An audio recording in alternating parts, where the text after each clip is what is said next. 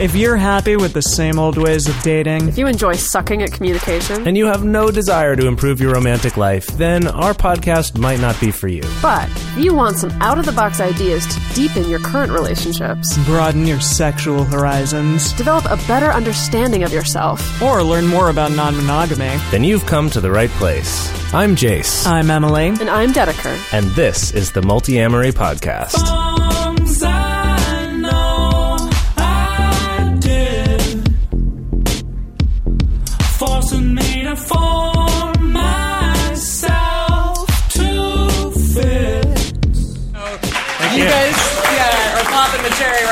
Right now for us. Thank you so much. I know we have one person who's a Patreon member here. Is there anyone else who happens to be a member of ours on Patreon? You too? Hi there. These two are members of our, our Patreon. That means that their support, their financial support and donations uh, helped fund this tour, and they're the reason that we're able to be here tonight. So Yeah, thank, thank you guys so, so, so much. much. So much. Thank you guys so much. Okay, shall we hop in? Yeah, let's do Yeah. this. Okay, so what are some of your favorite self help books? I remember growing up, I read Chicken Soup for the Soul, which is kind of a self help book, but they had like 50 other chicken soups. Uh-huh. Um, do we have any like favorite self help books out there? Four agreements. Four yeah, Agreements, that's okay. another one. Ethical slut. Well, yeah, There you that's go. obviously Awesome. classic. Which one? Our bodies ourselves. Yeah, very classic. Lovely. Very classic. I'm really into the power of now. I'm really into the Eckhart Tolle thing. Mm-hmm. What else we got? Uh, I read The Multi-Orgasmic Man. I don't know if anyone else Yeah, has yeah. read that book. That's some, that's some self-help over there for sure, for sure. Um, is anyone familiar with the title, um, "The Seven Habits of Highly Effective People"? Yeah, Oh, heard lovely. it. Has anyone read it? Yeah. Okay. Yeah. Perfect. Yeah. Okay. Um, so I, I didn't read the adult version. When I was a teenager, I was forced to read the teenage version, um, the, the Seven Habits of Highly Effective Teens. Um, And to be honest, I don't remember any of it. The one part that I remember is there was a list of 50 reasons you're not ready to have sex. Oh, God. That's the only thing that stuck out in my mind. And one of the I revisited that list today. I googled it. Oh, really? Um, the one of the reasons was if you don't want to catch HIV, and I was like, well, does that mean no one's ready to have sex? Like, yeah, exactly. that's crazy. Jeez. Um, Wow. And in case you're wondering, they don't have that listed in the adult version, at least not that I know of. right. Uh, so this book came out in 1989, uh, right? Is that yeah, right? several Yes. reprints since then. Of course. Yeah. Uh, and it's sold over 25 million copies. It has lots of buzzwords that are still being used today. It uses synergize. Effective. Yeah, I think it brought synergize yeah, into the into the public's psyche. Right. Yeah. Yeah, so one of the things that this made us think about is a topic that's come up for us in polyamory, and, and also part of why we wanted to start this podcast is that for most of us out there, there's not a ton of role models and examples of healthy non monogamous relationships. Yeah. That, you know, most of us grew up with. I don't want to always say they're good, but we had lots of role models for what monogamous relationships should look like. For a lot of us, it was our parents. It's also all the sitcoms on parents, TV. yeah. Right, all Every our books book. and movies, all our all of celebrities. Shakespeare. right, all of that. Um, and so we kind of wanted to look at this idea of, as a non monogamous person, we don't just get handed all those role models. We have to mm-hmm. kind of seek them out, mm-hmm. which is actually like it's a little more work, but it's kind of an advantage. Because I don't know about you guys, but as far as like an ideal relationship, my parents probably not the best. My best parents definitely not. example. My parents were in an affair and had me, so probably not that either. right. So, you know, not that they're bad people, but I don't want Yeah. those relationships. No. so we do have the advantage of being able to seek those out on our own. So what we did in creating this topic that we're going to talk about today is the seven habits of highly effective poly people. And we're not going to give you reasons not to have sex. yeah. Definitely, definitely not. We will encourage it, actually. And keep in mind, you know, as we delve into this list, um, a, a lot of these things are not exclusive to poly relationships or non-traditional relationships. A lot of these things are just for good relationships in general. So Absolutely. w- wherever it is, wherever it is you are tonight, if you're single, if you're monogamous, if you're poly, if you're anywhere on that spectrum, chances are that this will still apply to you and hopefully help you to kind of have some clarity and some mindfulness about what qualities can really make your relationships better. Yeah, and so these were created from those role models that we've had, the people that we've looked at and said, yeah, even if it's not their whole relationship, but that part of what they do is awesome. I I, want want to emulate that, Yeah. right? Um, or you know, this part of my relationships have been pretty awesome. Like, how did I get that? Okay, great. Now, how can I take these things from the other people and kind of put those together to see So what kind were of be the like a common Frankenstein's monster of, of relationship advice for you tonight. Exactly. Right. Uh, so with that, we're just going to start going through the seven, uh, and we'll have uh, you guys. You know, feel free to to shout things out as we go along. We might have some questions for you as we go, uh, but let's just get this started. So number one uh, is communication. And I know, like, as And I soon wanted to as, hear the yeah. groan. I was Yeah, as soon as you say that, everyone's like, oh. "Yeah, yeah." It's it's like it's like low hanging fruit in the relationship advice world. It's like communication, communication, communication. Like, yeah, yeah, yeah, yeah, yeah.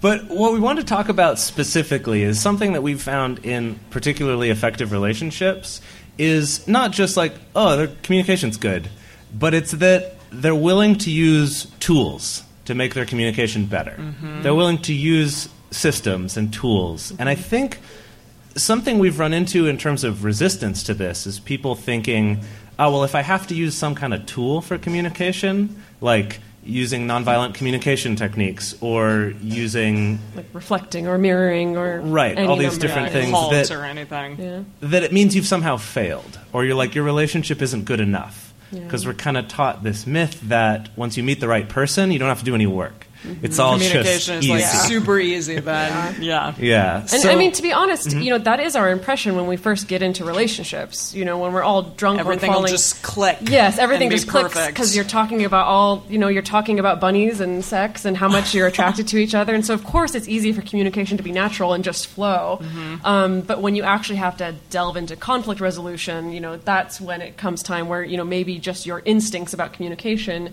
may not be the healthiest. Because, surprise, surprise, those are also things that were frequently modeled to us by our parents. And even bigger surprise, probably also not very healthy. Yeah. At least not in mm-hmm. my, my scenario. Like right this. so so on the subject of communication and with each of these seven tactics we do want to leave you with some specific tools to actually use Like an actionable thing. Exactly. Yeah. Exactly. So the first of those that we want to talk about is using Agile Scrum in your relationship. Is anyone here working software development is, or is familiar with Agile Scrum? Yeah, I have two people. Okay. Anyone see uh, what's the TV show where this was on there? Silicon Oh, Valley. Silicon Valley, Valley. yeah, Yeah, yeah. They talk about Agile Scrum and that. Right. So Can you can you describe to us in lay terms what Agile Scrum is? No. Okay. okay. No problem. Can Kanban board. can, can Yeah. you describe to us in lay terms what Agile Scrum is? Probably not. Okay. Okay. All right, let me give you the super quick Cliff Notes version. Basically, uh, Agile Scrum is this technique for workflow management for developing software projects. It was developed originally in Japan by some software companies there, has been widely adopted in Silicon Valley, not just the show, but the actual place. Uh, and uh, basically, what it's about is rather than saying, we're starting here, and in a year and a half, we need to have this project done. Here's all the things it needs to have by then. Go. Instead, it's saying, okay, here's what we want to have done in a week. Now let's check in in a week and see how did we do. Did we meet those things? Like, what do we have working already? It's trying to find, like, what's the next sort of low hanging fruit? Like, what are the pieces we can do right now to get this thing working? Uh, and there's kind of a whole system around it. Uh, but we have an episode where we talk about this technique of applying Agile Scrum To your relationship. relationships. And If it doesn't sound sexy already, I- just right. wait. just wait. And basically, what that means is you set a regular meeting, you set how long your sprint, to use the terminology, is going to be, uh, which we recommend a month. Yeah. And it's you set a, once a month, you're going to have a meeting in that relationship. And you could have these in all of your relationships. We have one every week for Multiamory. Dedeker and I have one every month for our relationship. I have one every couple months in another relationship, Yeah. just because we're bad about scheduling. Uh, But what it is is there's this certain structure that you follow where you start by reviewing what's happened over the past month or week. You talk about uh, how did you do on the stuff you said you would do last time. Then you decide what you're going to discuss. You discuss it, and then you make action points. Like these are the actual things we're going to do during this month or during this week. And then you end it with an appreciation round. And this is n- not in the normal software Scrum, Mm-hmm. I think. But we like to appreciate each other Uh-huh. afterwards. yeah, but it's because you can because this can get really heavy. Yeah, Like, yeah, the thing that- the thing that tears we've- can be shed.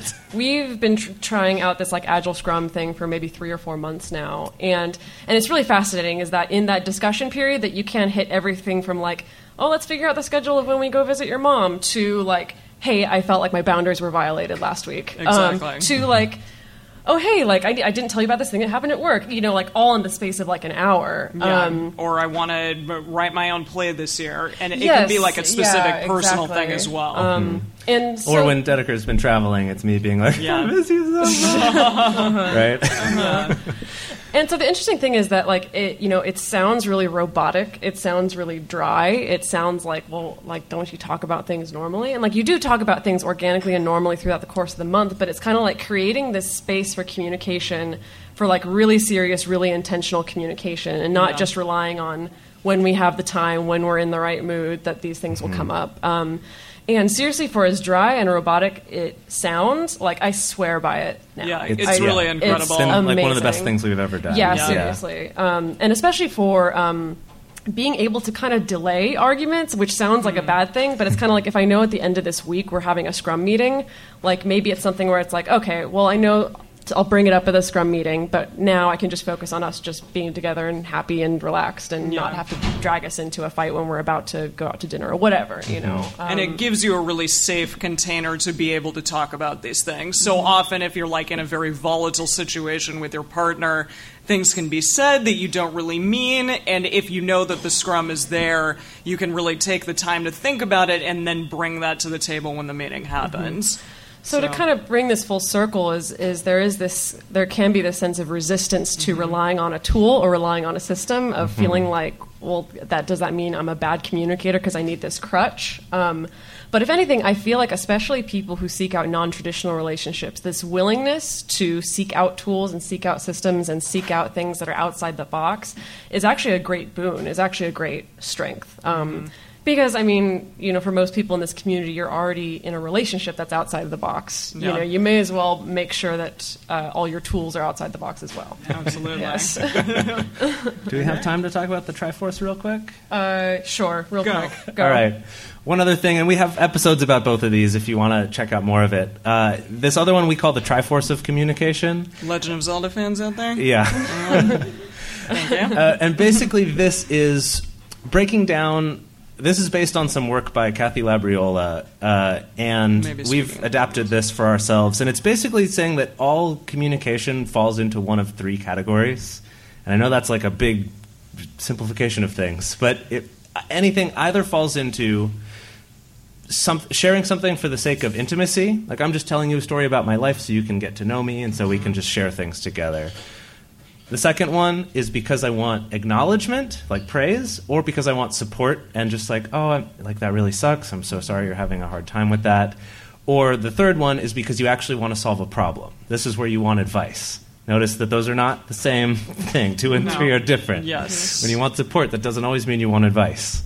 Uh, and basically, the, the purpose of this is that if you understand communication falls into those three, and you know which one you're looking for, you can actually ask for it. It's and called again, meta, meta communicating, which is like communicating about your communication to your partner. Exactly. Let's get Right. real inception on it. Yeah. Uh, and this, like, check out the episode about this one because this has also really changed things in a lot of my relationships. Mm-hmm. But it's often your partner will come to you with, like, I'm having a really hard time with this. Whether it's in another relationship, it's at work, it's with something with your own relationship, whatever it is, you can kind of pause before you immediately jump into giving advice or something and say, what are you what are you looking for right now? Which part of the Triforce is this? Mm-hmm. Do you just want support or do you want advice? And sometimes if they go, "Oh, well, I guess advice would be good. You're not like forcing it on them. They asked for it, Mm-hmm. uh, and it's made a huge difference in terms of being able to receive that in a positive mindset. Yeah. Yeah. And usually we just have to make a note that some, like, you know, the classic example is a very gendered example of like, you know, the woman comes to the man with a problem and she just wants a shoulder to cry on and he tries to fix her problem and then there's a And fight. she feels not heard. Yeah, that's Yeah. the typical gendered example. I will say that um, that does happen in my own life. It's usually reversed. I'm the one who, if someone comes to me with a problem, I'm like, okay, this is what you're going to do to fix it, Mm-hmm. ins- instead of you know, don't cry on me. Like that. Okay. All right, On to Emily, number two. Number Yes. two. So number two is sexually proactive, not reactive. So we've all been in relationships where, okay, we're dating a bunch of people, we're really excited, and then all of a sudden we get to a sexual situation, and oh shit, we don't have a condom, we're just gonna have sex right now. Um, and the nice thing about removing barriers um, when talking about sex is that you can communicate about those things beforehand. Like, hey, what is your sexual history? How many partners do you have? When was the last time you got tested? Mm-hmm. The really nice thing about non monogamy is that those are put into place. Communication is already there, and it's already something that we're doing. And so you're not just jumping into a relationship and saying, like, oh, I'm going to have sex with you Well, right now. so the idea being that you're not reactive, as in it's not when you're like you guys are half undressed that you're like, let's talk about protection. yeah, Let's talk about the last time you got tested. Um, exactly. that like maybe this pre-sex safety talk happens all the way on your first date. yeah. Y- you know, like when you're not even in a sexual situation, and not and not like bringing it up because you're assuming that you're going to have sex, but finding a way to just mention like. This is what's going on in my life. This is the status of my dating life. These are the people I'm having protected sex or unprotected sex with. Um, you know, this happened to me on a first date once where I didn't even end up having sex with the guy. He just brought up as a part of his, he had this whole, he was telling me about how he had had this whole, um, like change in his life, that he was eating better and taking care of himself and kind of wanting to have more integrity. And he just mentioned, like, and part of that is like a dedication to having safe sex. And, and like, he just brought that in just to make it clear and put it on the table. And I felt like, oh, like, I feel so much better that like this is now open for discussion now and not when we're in the middle of the moment and like not wanting to kill the moment um, and not wanting to make things awkward. yeah. Yeah, I've also found that uh, I did this, you know, on a first date, talked about safe sex and things like that. Just again, kind of working it into the conversation. I think it was like, oh yeah, recently for this podcast I do, we recorded an episode about safe sex, and we had that conversation. Uh, and you know, she listened and was like, okay, cool. And then I think on our second date, you know, we just you know went home, didn't have sex that night, and on our second date, a couple weeks later. I, I maybe brought it up again, and then she was like, "Oh yeah, I did. I, I wanted to talk to you about that." Uh, and you know, talk to me about her status of things, and we were able to have that conversation again before we were anywhere near the bedroom, and and it was great, and it was fine, and it was positive, but it was kind of creating that safe space, like proactively saying, "Hey, sex is a thing that's okay to talk about.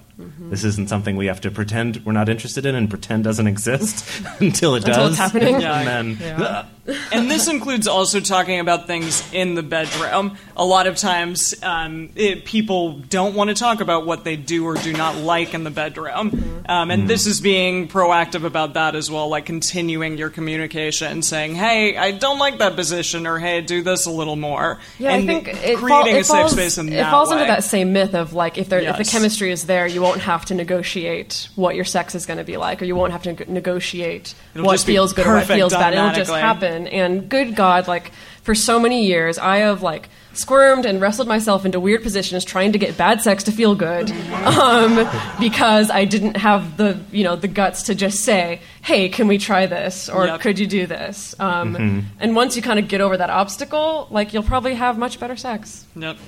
Yeah, I've I've found that since becoming more used to that, if I'm ever with someone who doesn't communicate pretty directly, or or at least is comfortable explaining that, it can be a little difficult. It can be like, can, okay, can I please get some information here? Like, Well, what- something something that's very helpful with that is Uh-huh. instead of asking somebody like like are you having a good time or is this okay because Right. kind of the default to be polite is just to be like yes um, Yeah. is being very specific is being like do you like this more firm or more soft or do you like this faster or slower like giving the actual option you know kind of being the optometrist as it were um, A Or B. like do you first or second yeah. first or second I've never I've never slept with an optometrist. Maybe that I, maybe they would be I the have best. in an optometrist chair. Whoa, It's pretty awesome. Whoa, Everyone should try I it don't know once. that story. Did he? Was he very? Did like was it? It wasn't an A or B moment. this was before I had all of this knowledge just Wow. in my brain. Yeah.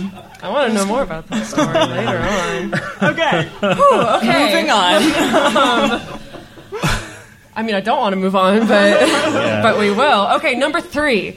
Okay, number three. Um, Yes. we titled this "You Can Do the Thing" um, because Jase hates the word that I love, which is self-efficacy. Um, does anyone know the term self-efficacy? It's not No. really Exactly. That's what I'm talking about. What? I, because only a couple because the, people the raised smart their people hands? going to the conference know it. All right, Dedeker, define it. Okay, you guys. So self-efficacy. Um, it's a little bit difficult to pin down, but it's it's one part like belief in yourself. It's one part self-confidence. It's one part self-esteem. It's one part ability to just kind of bounce back from obstacles. Essentially, it's this idea that you have this trust and this knowledge in yourself and confidence in your own abilities um, to either accomplish something or to adapt. So it could, the you know really simple example is it could be something like you decide to sign up for a Spanish class, but mm-hmm. you really know in your heart you're like I'm bad at languages, like this is not going to go well. This is going to be a big struggle. And like scientifically they found that chances are you're going to have a bad time in Spanish class and it's going to be much harder for you to, to learn the language. prophecy. Yes, exactly. Yeah. Versus if you go into it and maybe you've never taken a language class in your life, maybe you have struggled with languages in the past, but if you go into it with a sense of self efficacy, I do believe that I can learn a language, um, you're going to have much more success. And this applies to relationships, um, especially with any kind of relationship that goes against the grain, especially with relationships that are challenging. You know, people who first delve into non monogamy or any kind of non traditional relationship, there's a lot of challenges. There's a lot of confronting emotions that can come up, you know, insecurities and jealousy. And so I think we found that the people that we admired the most, um, who were in non-traditional relationships had that sense of self-efficacy, um, that sense of I can do this thing, um, that sense confidence. that even though it may suck at times, even though it may feel icky at times, I know that I can get through this. I know that I can learn. I know that I can get better at communication. I know that I can get better at this. Um, versus you know someone who kind of goes into a relationship with the belief that like oh this is going to be really hard i'm a naturally jealous person like this isn't going to work out I that, can't do this. yeah, Yeah. it really does become a self-fulfilling prop, uh, prophecy Absolutely. I think sometimes too it, it can take having had a success to be like, oh, Yeah. you know what, I can. Especially when it comes to parts of ourselves changing. I don't want to say personalities changing exactly because I feel like people get kind of defensive about that Well, but you do have to sort of relearn some of the things that you're taught from a young age. Yeah, and I think that we are always changing through our lives. Or at least I, I hope we would be. I hope Yeah. I hope what I did, you know, the decisions I made when I was 16 aren't aren't that's me forever. Dear God, Uh, no.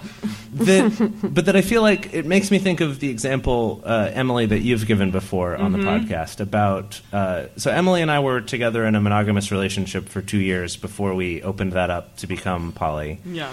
Uh, and the first six months kind of sucked. it wasn't wasn't so good. Mm-hmm. No. Uh, did you want to tell that story about the, Uh, the like the gut the- reaction that you had? yeah, to it? yeah. Um, I remember the first time that Jase went out on a date with a girl. Um, it just it, it viscerally, I felt sick to my stomach, and it was really awful. Um, and then much later, I guess, yeah, six or seven months after that, we were dating a girl together, and I looked over. I was in the kitchen making something for them, and the they were making out on the couch, and I remember just this sense of compersion, and it was truly there. And I, I thought to myself, wow, like the difference in the visceral reaction between the two was astounding. And I think I just needed to have that moment of realization that I can do this well, and this is a thing that I can feel happy about in my life. Um, and it changed the course of our relationship from then on. just to clarify i mean you're a bunch of you know poly friendly folk but are we familiar with the term compersion Yes, Yeah. that corner Awesome. is that side's No? shaking the head. Someone's Okay. the head. Okay, We'll just say real okay. quick. So, uh, compersion was coined by a commune from San Francisco in the The, '60s. the Kerista commune. the Kerista commune, who were a little bit weird, but that's not about them. Um, but it was uh, kind of a portmanteau of two words of compassion and conversion, and they created compersion. And it's usually billed as like feeling the opposite of jealousy. It's kind of feeling happiness when your partner is happy, especially if they're happy, you know, With someone someone else. else. Yeah. Um, and to be totally honest, for probably the first three or four years that I was polyamorous, I thought that this was just like polyamory PR. like, like I, re- I like I was like, okay, yeah, I get, I get logically, yes, that's great. Like that's great, I get it. Like yeah, I'll spout the same stuff back to my mom, you know, like I get it. Compersion, compersion, compersion. Um, until I actually felt it for the first time, and it was actually a very similar scenario where I was watching a partner of mine kiss his other partner, and it was like instead of this horrible, nauseating sickness, it was like fireworks. It was just Yeah. like this pure happiness, and it was truly this like, what the heck is this? This is crazy. Um, so for those of you who are skeptics, it's a real thing. It does actually happen. it does actually happen. Yeah. And in that same vein of having to have accomplished something to know that you can, uh, Emily and I, two years ago, uh, broke up and continued to do this podcast together and continued to be like, oh, we're going to be friends. And I've said this before in relationships where it's like, yeah, we'll- be friends, we'll stay friends, right? And it generally hasn't worked out. It's been a really trying friendship. It's been something that's where you've eventually kind of like, yeah, that was sort of a transition to just never seeing each other again or saying hi at parties and whatever. That was my experience of it. It's always like the worst friendships. Yeah, Right. They're really awkward. But I found The only, that the only conversations I've ever had about the, the nature of friendship have been with exes. Huh. right. Your friends don't question that shit. Uh, and I would say, it, it, yeah, yeah. And I would say it took it took Emily and I about six months. Again, I guess that's our magic like time frame. Apparently, But it took us about six months where we went to a concert together. Yeah. and Florence and the Machine. Florence and the Machine. Yeah. Uh, and like as we were heading back from that concert, we're like, "Hey, you know what? This was this wasn't weird. Like this didn't suck. This No, was, was actually really fun." yeah. And I feel like I actually feel like I'm closer now Mm-hmm. to Emily than I mm-hmm. ever was before when we were together romantically. And Yeah. I think that having experienced that has also made me believe that I'm like any sort of relationship can become another thing. It helped me let Yeah, go of some transitions of that. can happen mm-hmm. right. It in let, whichever way. let go of that old belief of like it's called a breakup because it's broken or mm-hmm. right Yeah. those sorts of things. Yeah. Yeah, yeah. On to the next one. Yes. Yeah. Let's That do was it. you. Oh, this one's me, huh? Uh, yes, great. Yes, this one is self awareness. So this, I think, this one is another like, uh, sure, I'll meditate every day. Like, fine. Uh, but this is kind of we want to be more specific about this. That it's about you know understanding your needs, understanding what you want, but it's also understanding how to take care of yourself. Uh, and you know what that means is like how to know how much alone time you want. I've definitely had times in my, you know, I'll have a few different relationships and work and this podcast, and I never have any time to just play video games or to just go to sleep early or read a book, right? Like I would have these times where I'm like, fuck, I haven't read a book in months. And it's so easy to to feel like there's some nobility in self-sacrifice that mm-hmm. like oh well it's okay i shouldn't take care of myself because i, I should be giving myself to all these other people i should mm-hmm. be meeting all these commitments and what ends up happening for a lot of people myself included is that you end up just being so worn down that you're not even giving them your best self Yeah. you might be giving them time but it's not quality time because mm-hmm. you're not quality at, Yeah. that, at that moment No, I want to. Yeah. I actually am curious because I've gotten some really crazy answers, which I freaking love. But like, how do you guys take care of yourselves? Like, what is in your self care other than yes, massage is a good one. Massage is a good one. What was that? Cuddling. Cuddling, is a good one. Love Yeah. Netflix. Yes. Right? Yes. Netflix, and and chill with yourself. Why the heck not? Anything Totally. specific on Netflix? Solitude. Mm-hmm. Love it. Documentaries. Documentaries. Great. Good. Drama. Period dramas, drama. yes. Nice, nice. I'm on, I'm on the video games train as well. Me too. what was I heard another one Dance. Dance Yeah. nice yeah Oh, the Oh yeah, five Oh, rhythms. yeah. Heck yes. Heck yes. Yeah. Yeah. Yeah. playing the piano time. nice Okay, Oh, great. that's Got one lovely. right here Okay, stop showing off. Um, so I think another important aspect of this is also being able to know, you know, as you get to know yourself better, and there's many different inroads to getting to know yourself, whether it is meditation or whether it is just time alone or through therapy or through any other kind of personal development work that you might want to do. Um, part of it is also knowing what your emotional bandwidth is. Um, and now, very specifically for people who are seeking out multiple relationships, this is very important to know. Um, it's because th- there's this uh, phenomenon called polysaturation, um, which is when you're at capacity. Like especially For people, partners, yeah, especially people amount, who are very new to non-monogamous dating. Sometimes get very excited, and it's like I'm going to date everybody in this town. Going on seven dates in seven days. Exactly. Oh you God. know, I'm going to have five partners. It's going to be great. Yeah. Um, yeah. and I mean, I always toss it out to people that it's kind of like you can have as many partners as you feel like you can have jobs, right? Not that you know, not that your relationship should feel like a job, but it's kind of like, well, like in theory, you're free to have as many jobs or as many commitments as you like. You know, just however many is making you happy and is making the people that you're obligated to happy, um, and then that's probably the right amount for you. But you also have to factor in how much time to myself do I need? You know, how much do I need to care for myself? That's a whole other relationship that needs caring for. Um, Yeah. And so, being able to have that kind of self awareness to to kind of be savvy to that will help you to be a better partner, to not neglect people, and especially to not neglect yourself as well. Yeah, like for example, uh, as an example of how knowing this is important, I have a partner who works freelance. Like she's always just on her laptop Yeah. all the time. And, You know, I don't know if any of you know freelance people. Uh, I'm I'm one myself. Again, I was one for years before. You end up working like 24 hours a day every day. Uh, so that's kind of what she does. But she also has what seems like unlimited free time and unlimited like flexibility in when she can hang out and all of that. And so her ideal is to have someone around her all the time, like 24 hours a day, pretty much, to be with somebody but working. Like I'm here separate, and you're just here, so I can do oh, that. You can shoulder and, rub and then, right, just a little Yeah. shoulder rub, and then and then I'm back. I'm working. That that's her ideal. Whereas for me, I'm someone who I like doing that every now and then, but I would much rather have some quality one-on-one time together, and then I have a night by myself to play video games, or even just with my roommate to play video games, or something like that. That's just like I don't have to. I- I'm not trying to be 100%. I'm just kind of being me, just chilling.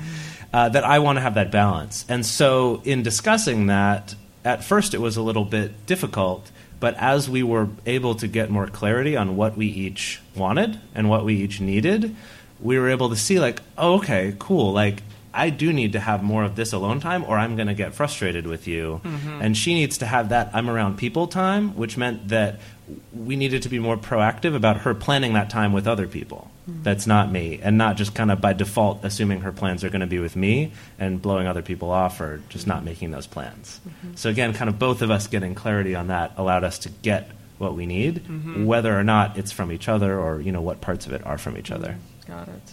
I wanted to talk quickly about um, communication and being aware of your own personal communication style and how that also will help things. Because Dedeker and Jason, I talk about this a lot, but Jason, I tend to be what we coined. I don't know if we coined it. We but coined it. I- yeah, we coined it, yeah. as spewers official. And chewers. So Jase and I tend to like be very emotional and, and kind of have to get You everything out externally process, you verbally process. Exactly. You got to talk it out. Well, Yeah. Dedeker likes to kind of like mull over something. She's a chewer. A chewer. So she thinks about it, and I'm in a relationship right now with a chewer, and I am a spewer, and so it can become a little bit challenging trying to figure out and navigate those murky waters at times. Mm-hmm. Um, so it's good to be able to have the self awareness of what you are, and in order to kind of compromise your own emotions during Mm-hmm. those times of communication or potential fights or Yes. whatever. Yeah, definitely. Yeah. Oh, yeah, just becoming aware of that. That if you're a chewer and someone who's a spewer starts talking to you about their thoughts as they're processing them, Exactly. To you, it's like, oh, these are fully thought out thoughts. Like, what mm-hmm. the fuck? This isn't what I expected from Yeah, you. I know, it's the Like, worst. What are you Right? about? yeah. Whereas understanding that they're a spewer, you're like, okay, okay, this is just part of the process. They're Yeah. just getting there. Exactly. Whereas on the other side, it's like that, that a chewer won't want to talk about it, and as the spewer, Until you're it's like, fully formed. Yeah, You're like, perfectly Yeah. formed. Why aren't you talking to me? Like I don't know what's going on. I don't. Yeah. I want to be part of this process. Exactly. So understanding that can give you both permission to to do that. Mm-hmm. I'm kind of curious who who feels like they're a spewer type of processor. That's the spewing section over there. All the Great. All the spewers. spewers. What about chewers? Chewers? Chewers represent Everyone yeah. over here? Oh, guys, how are you guys doing? yeah. We're We have outnumbered a lot of here. very intellectual people in this room. yeah. Well, Emily and I will try to keep our spewing under I control. Oh, I don't know about saying intellectual. I don't, 'cause No, I don't I think implying that spewers are not intellectual. No, that's but- true. Just like, of course. Yes. Okay. Now No, we've pissed I- off the spewers. Okay, we got to move on. Oh, Sorry. boy. Oh boy. All right. Just saying to like, yeah, we want to get Okay. it all out there really quickly. okay. Shall I take us to the next one? yes, Yeah, go for do it. it. Okay. Um, this might put me a little bit on my soapbox. Um, Please, just a warning, by all but- means. So number five um, was a sense of compassion, um, or a willingness to build a sense of compassion. Um, I feel like, honestly, particularly in Western culture, particularly in American culture, uh, I, I really don't think we're raised with a big sense of compassion. Um, we're raised to be very independent, which is a good thing all in of itself. You know, we're raised to have big dreams and to go after those dreams and to grab them by the balls or horns or whatever body part you want to grab them by, um, and make them their own and carve out your little corner of the world that's going to be yours. Um, and that's fantastic but i think that kind of the dark underside of that is that it's also very competitive. You know our culture is extremely competitive. There's there's not a lot of emphasis on cooperation. There's not a lot of emphasis on compassion. Um, and when it comes to non-monogamous relationships specifically like competition is not sustainable Transform your home in one weekend with paint from Menards. Get a paint that combines durability and gorgeous color. Dutch Boys DuraClean Interior Paint and Primer in One offers stay clean technology, making your home stay beautiful and clean longer. And with Dutch Boy's easy opening, smooth pouring container, transforming your home has never been easier. Save big money on Dutch Boy paints and head into Menards to get your paint project started today.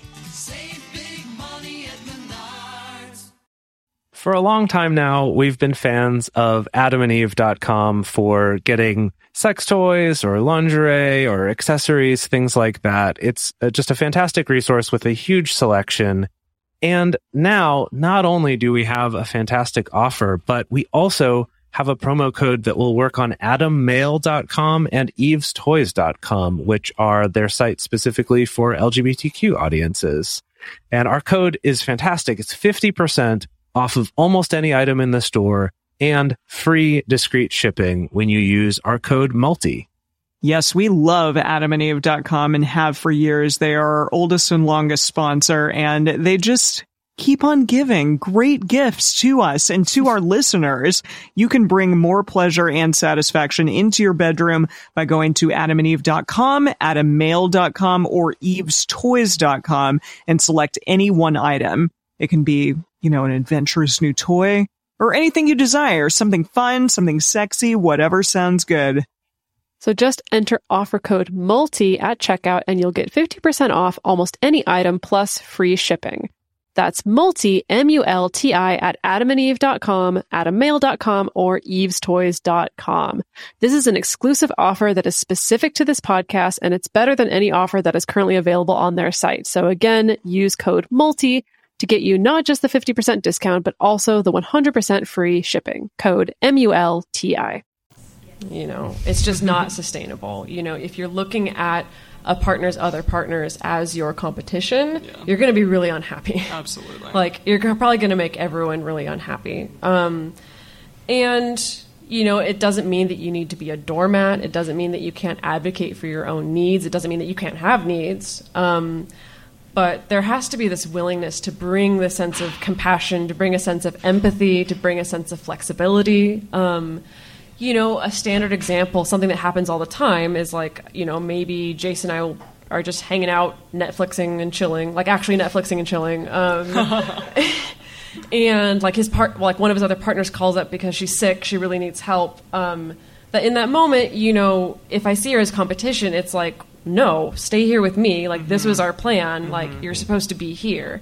But in choosing to have that sense of compassion, recognizing that this is someone who's in need, who needs something probably more than I do, that it frees you to be able to be more compersive um, and more flexible. and more flexible and more generous in that. Um, at least that's been my experience. Absolutely. And I would say that this also can extend not just to those extenuating circumstances of like, oh, you know, my partner's in a car accident, I've got to go help them or they're sick or, or something like that, but it can even just be logistical compassion. Uh, as a, a personal example that happened to me recently, you ready for this? Oh, oh God. Okay. So, you didn't prep me on this. so I, I yeah, know, right?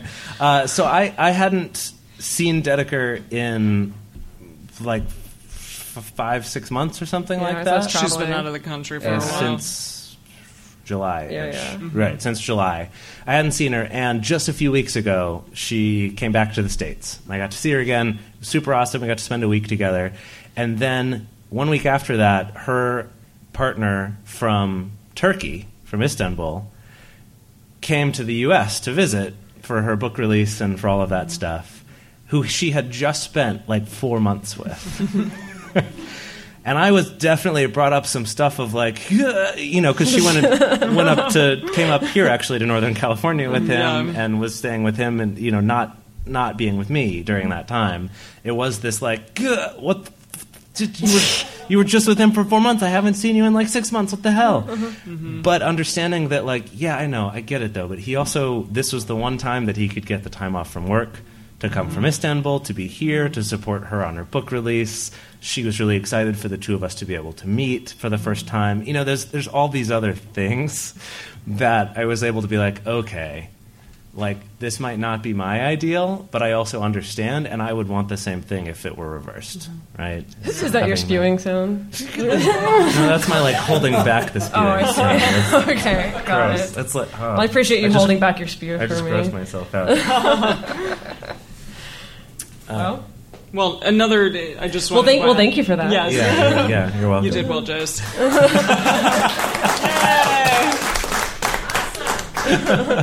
um, and something that Jase got to do was actually meet his metamor, which, uh, if I don't know if uh, anyone is not uh, familiar with the term metamor. Anyone? Everyone know what it is? Metamor? Yeah, exactly. Yeah, your partner's partner. Um, so Jase's metamor is Dedeker's partner in Turkey, for example, and they met uh, in person for the first time. Um, and that kind of helps. I mean, we all have been there. We think about our partner's partner and say, "Oh my God, they must be more beautiful than I am. They probably like are six foot two in a model or whatever, um, and super intelligent as well." Um, and, and it's lovely to be able to actually meet a person and kind of put a face to a name and say mm. like hey you're a real person i'm a real person let's kind of talk and meet one another. And i don't know get rid of all of those worries between each other Yeah, no, I, and I think Yeah. that's that's actually I really you know I encourage my clients. I do this in my own life. I encourage all my friends to try to actually meet your partner's partners, you know, and have your partners meet each other. You know, they don't have to be best friends. There doesn't have to be an ex- any expectation, but it does help with that compassion thing because if Mm-hmm. some, as we've learned, if someone is just a concept. Um, and doesn't have a human face to you. It's a lot easier to be mean to them, scary, yeah. and to dehumanize them, and to treat them like crap. Um, Even if it's just in your own head. Exactly. Yeah, but still. exactly. Versus if you've actually met them and seen like, oh, you're a human being like I am with needs and wants and fears and Yeah. joys and all those things. Did So I see a hand? Okay, I have a question. Yeah. How do you deal with power imbalance or like hierarchies of power when it comes to like my female partner Mm-hmm. um, meeting a male or like you know what I mean? Because interesting like because- gender dynamics Yeah, exactly. Like how do you like how do you negotiate the societal kind of welcoming of one and kind of like disembracing of another? I is see. it? I like disembracing. That's a new one. Um, is it? Is it? Uh, I know something that I've seen happen with a lot of clients is where a male partner is a lot more comfortable meeting a female partner than meeting another A male, male partner. partner? Is that kind of the dynamic going on? I think it's more the opposite dynamic. My female partner is more intimidated by being a male I see. partner. I Interesting. see. And I can I, I have to feel like I have to be able to understand that the power dynamics are kind of stacked against her Yeah, of in a course, lot of of course. And like how do I how do I kind of bridge that? You know what I've seen to be the most effective, even just having awareness of that being a thing is the first step, is a great first step. Um, if there's any way to bring that to a humorous point, as in all of us are able to like acknowledge that this is happening and laugh about it, um, and say "fuck the man," or not "fuck the man," but "fuck the status quo." Um, yeah. you know, that might be that might be a starting point. I don't know. What do you guys think?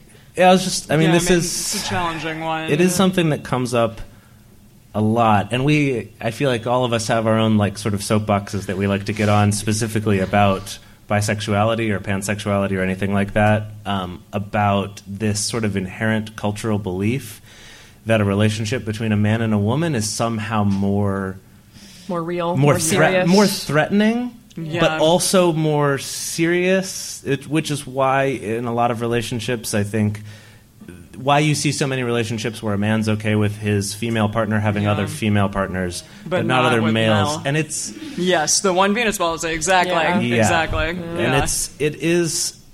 I guess my, my the thing I would say is just being aware of that conversation and having that with both of those partners, not even for the purpose of all of that, but just putting that out on the table Yeah. of of trying to clear the air about that. That just because he's a man doesn't mean that this relationship is more important than the one with you, or less important, or whatever, Right, Whatever or- the or energy anything may like be. that. Yeah, yeah. Uh, yeah, that is a tricky one though because it's so ingrained in us. It's Yeah. in, in our.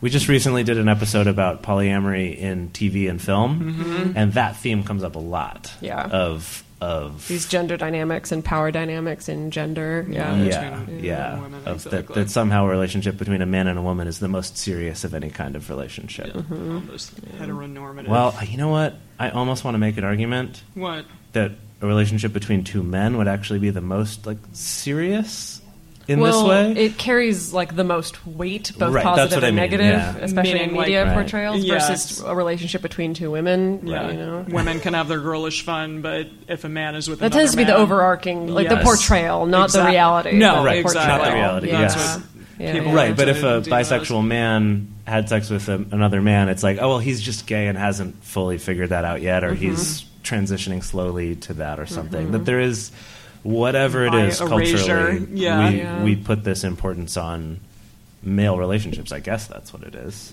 I, I don't know. Um, sorry, I know, like this is you totally like triggered this whole thing that we talk about so much. It's, It's an great. interesting one. Though. It's good. Uh, yeah, Well, I yeah. would say that we're lucky in the Bay Area because one approach might be to um, spend more time with your female partner in uh, in the lesbian community. Um, yeah. And you know maybe invite your male partner to you know come and be part of a, of a predominantly lesbian gathering where he's not the primary. Yeah. He's not in you know in his um, in his primacy position. Yeah. Um, so that can maybe equalize. I, you know, I'm I like He's the fish out of water, Yeah. or the fish without a bicycle, or whatever it is that they say. I think no, that's fish I, bicycles? I, I like the spirit of that though. That if there is something where, like you said originally, that kind of a power dynamic between the two, regardless of who it is, but whoever feels more disempowered there, can try to have the it on bit, yeah. on their turf, Yeah. somewhere where they feel more confident and Yeah. comfortable, and the one who is a little more confident about the meeting. Might be willing to take that extra step to be like, okay, I'm going to go outside of my Mm-hmm. comfort zone and my social group or whatever. Yeah. Just a thought. Hope that's hope that's helpful. That something? Yeah. Good luck. Thank you for bringing that up. Of course. Yeah. Does anyone else Yeah. have problems they want us to? We're open. All of us. We're open. Um, Should we move on to the next yeah, next let's go on to number six. So number six, having guts slash balls slash chutzpah, whatever Slash you want to call it. Ovaries, thank you. What, Thank yeah, you. what have you? Can I ask- exactly. Has anyone come across the book that takes ovaries? Has anyone? That's a book. No, that's it's a book. it's a it's a book that's just specifically a book of like stories of really courageous, amazing things that women have done. Oh, that's mm. I- awesome. I, read it in college and was like, oh, that's cool. cool. Like, but it's called That Takes Ovaries. I'm into Wow. it. Yeah. I'm into it. Check it out. That's Well- I don't know if they have it here. We could look through. You the have shows. No, exactly. You have whatever potent reproductive organ you want to identify, Exactly. or not, whichever. Yeah, or guts or whatever. Um, and we like to use the term be unapologetically poly. Um, or or unapologetic. unapologetic. Wow. I know. That, that deserved that. That was correct to say that just now. He's so proud of that one too. I love that one. Yeah. Um, so right when I was becoming polyamorous with Jase for the first time, I told my mother about it, and I was like, "Well, Like gonna- 30 seconds later, you yeah, told your exactly. mother I was about like, because we talk about everything, and and I was like, "Well, mom, we're gonna we're gonna." You know, start dating multiple people, and I'm going to date him, and he's going to date me, but we're each going to date other people as well. And she just kind of called me on my bullshit. She's like, "You have no conviction about this," and it, it, I was pissed at the time, but looking back, she was absolutely correct.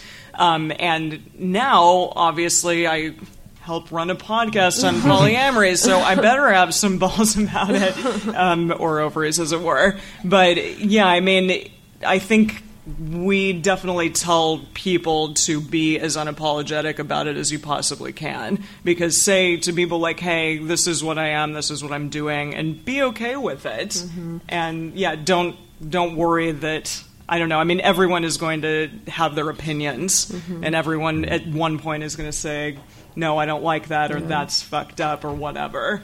That was, um, I mean, that was a big part of my own journey. Yeah. Is that I spent three or four years, and I call it my trial and error period, but it was more like my failure and bigger failure period, Right. um, where I was very apologetic about wanting something that wasn't monogamy. You know, I was still kind of feeling out it, what exact flavor of non-traditional relationship I wanted, but I was extremely ashamed of it. Like, Yeah. I wouldn't be totally upfront with people on first dates that that's what I was looking for.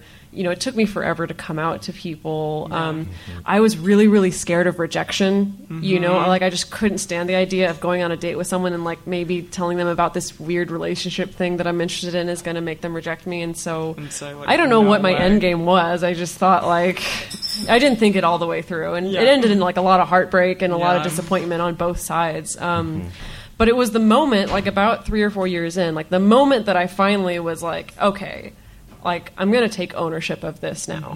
Like I'm, I'm just gonna say, like this is what I want. I'm gonna be upfront with people. I'm gonna be unapologetic. Um, You were so close. um, to the world and to any prospective dating partner that this is what I want. And that was finally the moment when, surprise, like actually people who wanted the same thing found me. Yeah. Um, I can't say that after that moment everything was perfect and like nothing ever felt wrong ever again or like I never made any more mistakes. But that was finally the moment where it was finally like so much love and so much happiness and so much trust and so many good, good relationships and so many really good lessons actually came into my life. Was finally the moment that I that I got some guts and said like, you know what, yes, like this is what I want. This is what I'm doing. Um, yeah. And and I would take that even a step further from just saying right at the beginning, like, hey, I'm I, I want to have polyamorous relationships or ethically non-monogamous or whatever term you want to use for it, but also in terms of how you talk to how you talk to people in your relationships even after that point. Uh, this is something I've I've found comes up a lot when you're dating someone who's new to polyamory, uh, who is right who who maybe they've heard a little bit about it but this is their first time trying it or maybe you're the very first person that blew their mind that this was even a, a thing that existed right that there's this temptation and i think part of it comes from that fear of rejection. And also part of it comes from this idea that like well if i ease them into it they're going to be more into it. Yeah. and Doesn't really work. that's where this that's where this concept of being unapologetic ha, Damn uh, it, Jase. every time. I'm going to keep using it until you're numb until, to until it. there's no until you try and you're just booze. going to go home and start using it like it's a normal word and i will have won uh, no, uh, so where, where this concept of being unapologetic came from was that was more about if I'm dating someone who's new to polyamory, I would tend to try to sugarcoat things, try to like gently ease them into the concept that I'm also dating other people, or or maybe they know about the people I'm already dating. But if I go on other first dates or I'm interested in other people, I would kind of, you know, you kind of gently sugarcoat that. You try to, because you don't want to freak them out, right? But I found that more often than not, that's achieved the exact opposite of what I wanted and backfired. Because then they either feel like you've been keeping things from them, which is Yeah. not good and not generally a trait of healthy poly relationships, Uh, or it's this shock later down the line, and it causes the relationship to end when you're already really invested, and it hurts so much more than if you had been clearer about that from the beginning. That I think people have a harder time actually with change in a relationship than they have with just a relationship being a certain way. Uh, An example of that that was given to me, uh, I guess this was in a, a blog that I read, where a, a guy was talking about, you know, he he uh, started being polyamorous with his wife, and she will only have maybe a couple other partners, and they'll date for a long time. She does more sort of like fewer, longer term serious relationships. And his girlfriend, he met at a sex party at a dungeon, and she's constantly at sex parties. Like that's her world. And what he was saying is like if my wife were to just all of a sudden go to a sex party or want to do that, that would be a hard adjustment. I'd figure it out, but that would be like I don't know how to deal with this. I don't know how to process this. Whereas the other partner who's done it the whole time, whatever. It's not a big thing because that's always what I've associated with her. It's that change that's actually harder than the reality. So that's kind of where this concept of being unapologetically poly, uh, unapologetic, is to just right from the start. No, no, this is not normal. This is not normal. You can't, can't let you get away with this. right is to just you know Exactly. if i were using this term from the first time you met me it wouldn't be a change You're You'd right, be- absolutely. But now it is, and Now it's No, really thank hard you. to take. i know but but right is, is that that idea that um, being as consistent as you can as early as you can even if it seems like it might be more shocking for them in the first place i'm seeing so many hands i love this uh, i'm Hands. gonna i'm gonna go here and then up, and then up front and then in the back there that's the order i saw them i'm sorry if that was wrong was there another one too no okay great What what is it? What what is? Wait, am I next? Okay. Yeah, it's you. Okay, okay. So what if someone is rekindling something from when you were previously um, monogamous, or like you know just experiencing that? So how do you kind of mesh those worlds of like I was once all about this, but now I'm about something else. I'm unapologetically who I am but I still remember what it felt like to be all about you and kind of like rekindling. Like, how do you kind of bridge those worlds? Like, like getting back together with an ex that you used to be monogamous with. Okay. i mean that's just it's a lot of letting go of some old things That's yeah, yeah, definitely. I, I you mean, know, you can I it. not impossible Yeah. No. Actually, I, I have a friend of mine who um, uh, she broke up with her ex after several years together, like seven, eight, nine years together. Um, she was dating for a while. She got introduced to polyamory or non monogamy by another partner, kind of started dating non monogamously, met back up with her ex. Um, and they did rekindle their relationship. And the thing was that she found that their relationship worked a lot better non-monogamously because like a lot of the things that had not worked or that had been too much pressure or that had been deal breakers the pressure was off a little bit when they were both dating multiple partners. So that was something that she found. And then he fortunately also had the same experience. I imagine if one person doesn't have that same experience it might be a little bit Monopoly would be challenging squishy in to that situation. yeah a little sticky. Yeah. yeah. I I do want to clarify too that with you know change is the thing that's harder than just accepting that relationship as it is. That doesn't mean we can't ever have change and we won't, right? Like you are going to have change sometimes, yeah. and it can be a little hard. But just I almost feel like acknowledging the fact that it is hard. With mm. you know, with that example of like just being really clear with each other about, I know this is going to be tough because we have all these habits from before that now we have to change. Mm-hmm. Even just that might be enough to empower you to to be able to make that change to a different thing. Yeah. Uh, I saw a hand right up here. Yeah. Yeah, sure. So, I mean, I think like it's like number six, like with an asterisk, right? This is kind of like free checking with an asterisk. The reason is, right? And the reason is like I think that for people who perhaps don't have other people who they're accountable to, i.e., children, Mm-hmm. Mm-hmm. right? I mean, we still live in a society that doesn't fully accept us. This is a lot like being gay. Yes was not that long ago. And, you know, I mean, from personal experience, I can tell you that there's still a lot of prejudice against us. Absolutely. And, and so while I think it apo- uh, unapologetic would work in a dating s- scenario with people that maybe don't have children, Mm-hmm. right, and don't have exes who might be vindictive, No, of course. or might take them to the car, you know, might take them to task publicly, Yes. right? So that like, it's, it's a little dangerous the free checking with you know the thirty five dollar overdraft. Let me clarify something about that. Actually, yeah, is that like our, our our stance on being out? So this kind of being unapologetic and being out are a little bit different, actually. And we, I guess, we should have clarified that. So mm-hmm. thank you for for bringing this up because absolutely, like depending on your situation, it might not be safe to be out at work or with all of your family or your partner's family or whatever it is. Yeah. And that's something that there's a lot of great resources about how to evaluate if that is a safe thing for you to do. Uh, and I would highly recommend uh, Dr. Elisabeth Sheff for that. Yeah. She's done a lot of research and she works a- as a, a professional expert witness specifically for those kind of custody cases and that when it gets really shitty. Mm-hmm. But she also has a lot of great advice about how to avoid getting there in the first place. Mm-hmm. So this being unapologetic is more about in the places where you are out. Not it's not the same as being like out and proud. It's more about being consistent with your partners about that or being consistent with the people you are out to about not giving them more details than they might want or you know than they need but also just kind of being clear about it and not kind of trying to like withhold some information until later so But thank you for bringing that up Yeah, that's be a safe about it. Obviously, Yes. yeah. Yeah, Yes. we, we always like urge people if you can come out, do so. That's Sure. great. But if it's not safe, like don't no, don't take the risk. Like Yeah. the, definitely the biggest threat right now to the poly community are these custody battles Mm-hmm. that keep cropping up. Like that's that's been the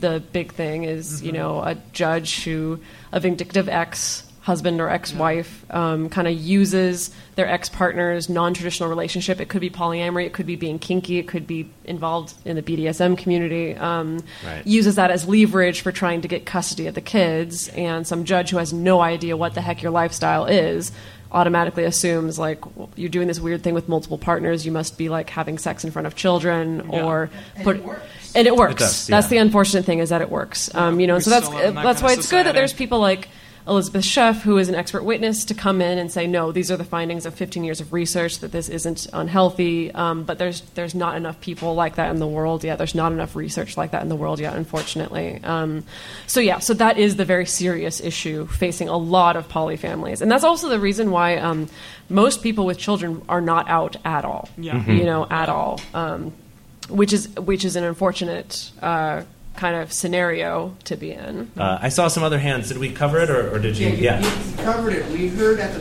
Berkeley Poly Conference from Elisabeth Sheff. Yes. Oh, lovely. That's awesome. yeah Excellent. she's she's awesome Really Yeah, she's great. She was she was on our show last year, and and uh, we're going to be having her back actually to kind of because she's revisiting her her findings of Yeah. her research, and she's going to be back on the show to to talk about that. yeah i love She's talking with her incredible. she's awesome Was there Yeah. somebody else that we missed? Did we get everybody who had their hands up? Looks like it. Going once, going twice. Okay, uh, on to the last one. Yeah. Last one, number seven. home. Yeah. Okay, number seven, you guys. This is my favorite one. um, so the things that I've seen in the most effective non-traditional relationships, uh, and all- monogamous relationships too, honestly, is that each person in the relationship has a, a little bit of zen.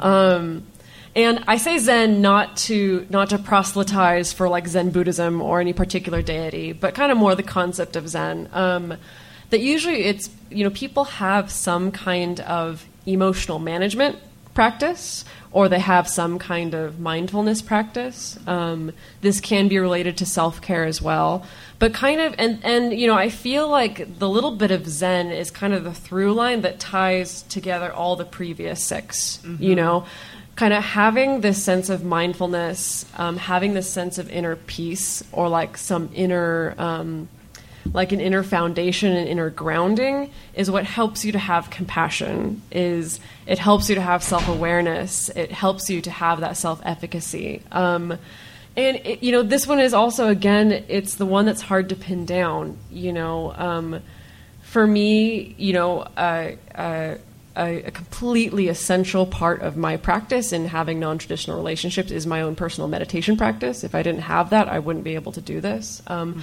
But it doesn't have to be meditation. Any any kind of like emotional management system or any kind of self knowledge system that allows you to kind of take a step back when you're in a moment of feeling jealousy or feeling fear or feeling anger, anything that allows you to take that little step back to be able to observe yourself. Um, sometimes this is connected to the idea of there being, you know, I, I know they do this in 12 step programs, but this idea of being um, connected to something bigger than yourself.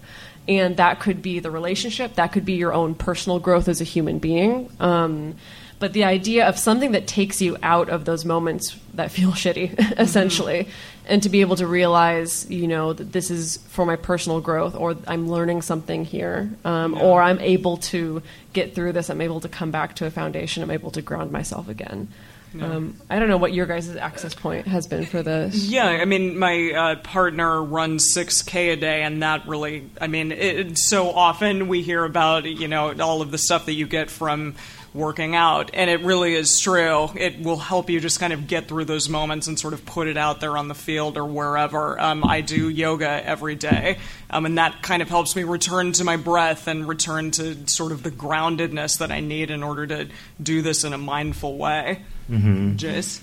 Uh, yeah, I mean, yoga's a great one. I Mhm. found, especially, I, I have another partner who just recently she she has, um, you know, will would often get depressed and upset and put that on me. Uh, you know, put that on her partners to solve that problem for her, and got into doing yoga like six days a week, Nice. pretty intensely, and it's been like a night and day difference Mm. uh, in terms of how she feels. And Yeah. She said to me, you know, of all the things she's tried before, it's the one thing where she gets to kind of stop all those thoughts Yeah, that are sure. that are going on over and over. Uh, I found for me though, what's actually been the most effective is when I do um, like stream of consciousness writing. Uh, by hand, Mm-hmm. not on a computer.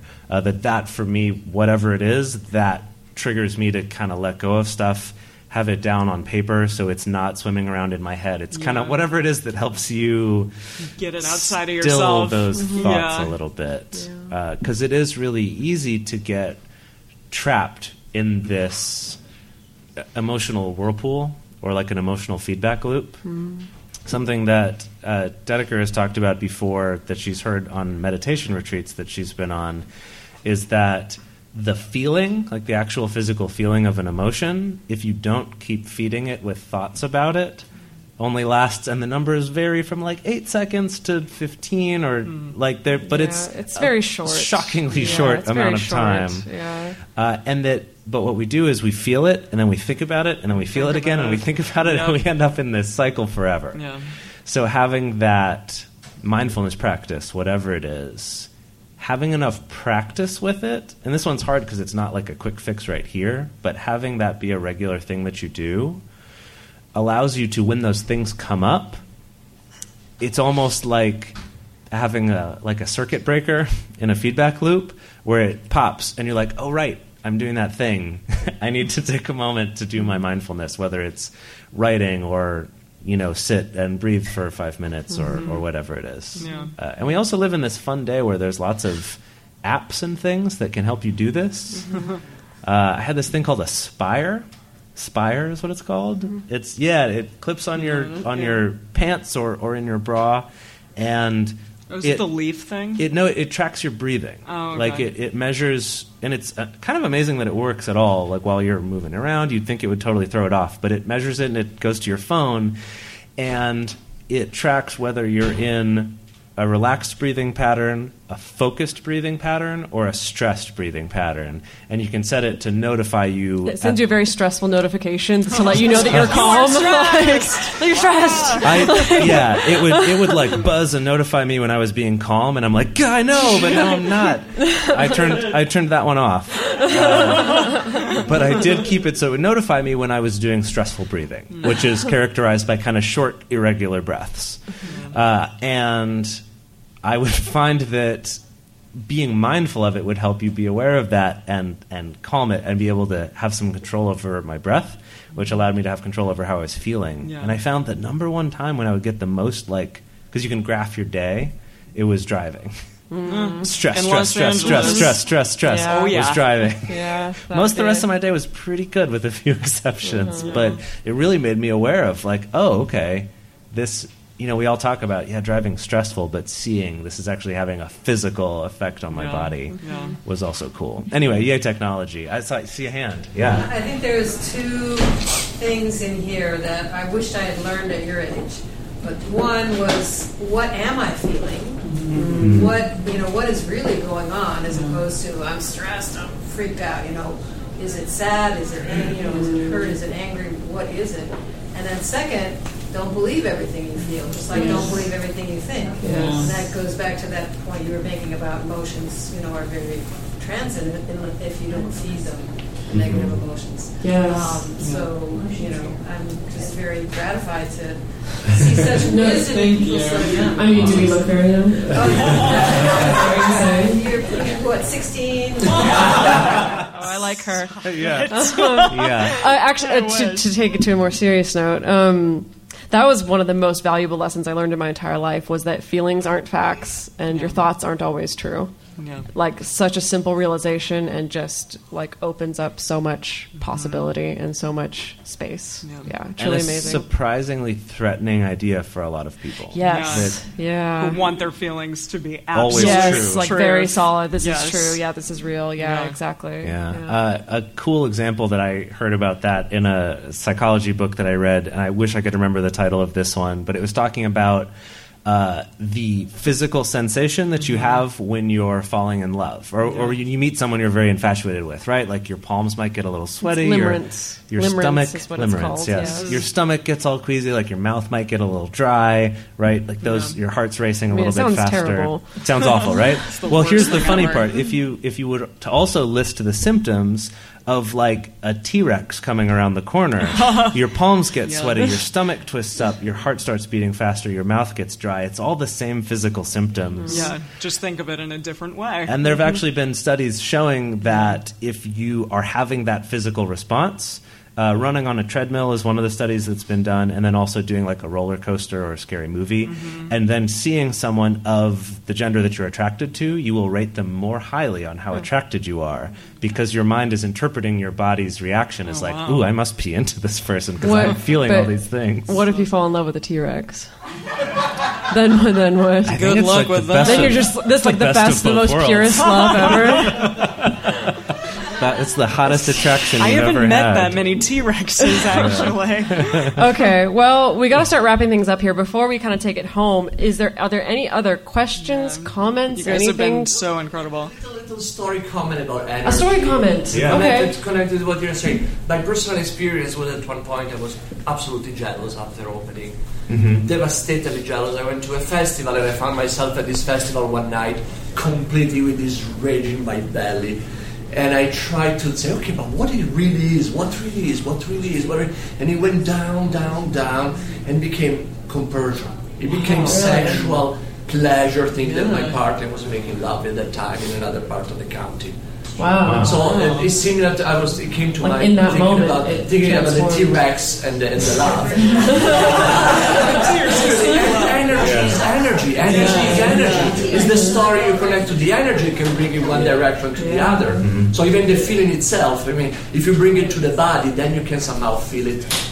I don't. Yeah. no, that's amazing. A little share. That's wonderful. Unapologetic. Exactly. Okay. Love Uh, this. This, this any guy. other this is my like guy. any other I'll non bring you to all the shows. You're my hype guy. anybody else before we take it home? Okay. Okay. All right. Opportunity lost. So, um, if you guys want to learn more about this, I happen to have just written a book. Um, it is woo! phenomenal. Um, I'm, I'm just came out- biased, but it's it just really, came out on really Tuesday. wonderful. Came out two days ago, um, and it's my baby, and it's been amazing. Um, I have a question. Oh, yeah. I just it came to me. What what is one characteristic that you would say that is the like kind of like highest regard you have over someone new? Like what is one characteristic of somebody that can just kind of blow you off your feet or like take your breath away? What is a personal characteristic that they would have? Yeah. Oh. if they're wearing suspenders, That's my personal one. I think It's actually true. I don't know if that's a though. I've characteristic.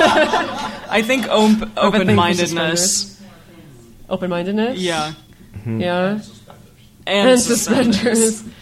Yes. I think for for me, it's the if something comes up where a person kind of shows that they understand that their thoughts aren't necessarily real, mm-hmm. like Yeah, that. that's real Hot. To me, like that level of just being able to let go of having to yeah. have all the answers, even about yourself, Yeah. is just like mm-hmm. I think we could get along. I think we could have a real conversation. Mm-hmm. Uh, yeah, I guess that'd be for me. Do you have a real answer besides suspenders? I'm I'm trying to think, but no, it's all suspenders up here. Like, no, I no, I think it's that. It's it's for me. It is the last one. It's like the mindfulness one. Mm-hmm. And you know, if I feel like someone has this like self awareness and, uh, I think a willingness to question things. I think Yeah. I really respect that. A willingness Knowing to that they question don't have all the assumptions, answers. whether it's their own assumptions or other people's assumptions. That really that really blows mm. me away. Yeah. I was sure to talk about meditation in my first OK Cupid message with with Dedeker years ago. Good job. Knew how to speak Clearly my it worked. um, Okay. Oh, we wanted to shout out Paul. Our roadie He is Paul. our roadie and uh, our lovely friend who is helping us here today and on the entire tour. Um, also to the Octopus Literary Salon. Thank you so much. This has been a pleasure. Um, Thank you, Oakland. Thank you, Oakland. You guys are amazing. Woo!